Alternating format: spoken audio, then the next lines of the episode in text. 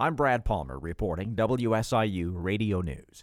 Fall enrollment numbers are out for SIU Carbondale, and school officials are heralding the largest freshman class in six years. The class is welcoming 1,518 students to the Carbondale campus. Overall, enrollment is down 1.4% and comes in at 11,107. School officials say the emphasis on adding more local students is paying off with an increase of 2.5% in new students from the region and a 3.5% increase of transfer students from the region. Over 70% of last year's freshmen returned to SIU. That's a slight decline over the previous two years. This year, SIU instituted a first year experience program aimed specifically at assisting incoming students to adjust to academic, financial, and student life. Demographically, about 36% of the student body identify as a minority, and it's almost evenly divided among men and women. A new school year is underway, and parents and teachers will be watching closely for kids' pandemic related anxiety and depression symptoms. The Centers for Disease Control and Prevention has warned of an accelerating mental health crisis among adolescents, with one in five saying they've contemplated suicide.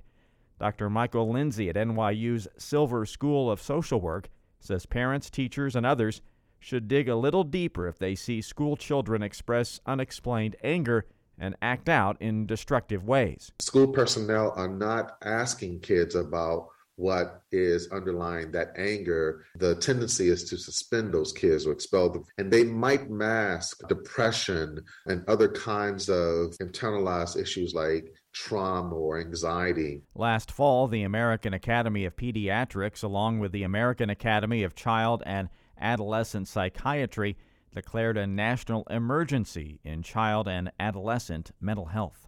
A man died in a vehicle crash early this morning in Herrin.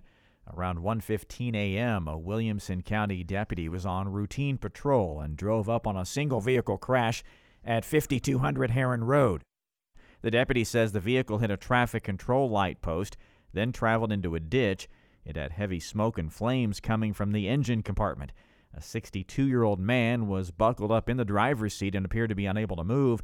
The deputy began life saving maneuvers by breaking the front driver's window out of the vehicle. Herrin police officers arrived at this point to assist the deputy in extricating the man from the vehicle. An ambulance transported the crash victim to Herrin Hospital, where he died from his injuries. The man's name is not being released at this time, pending notification of family.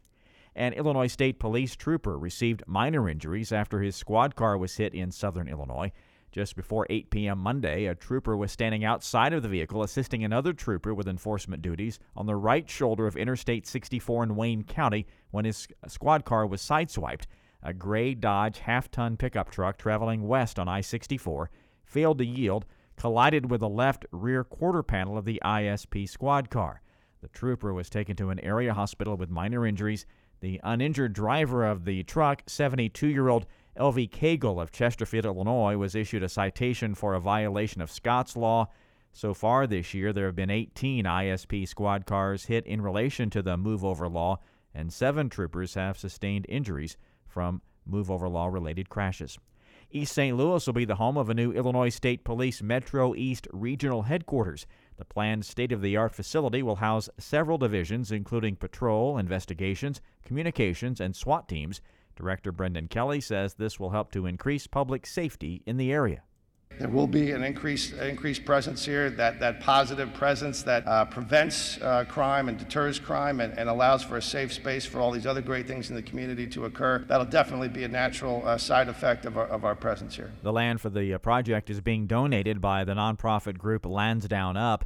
It's expected the design process will begin shortly, with completion estimated to be in about three to four years.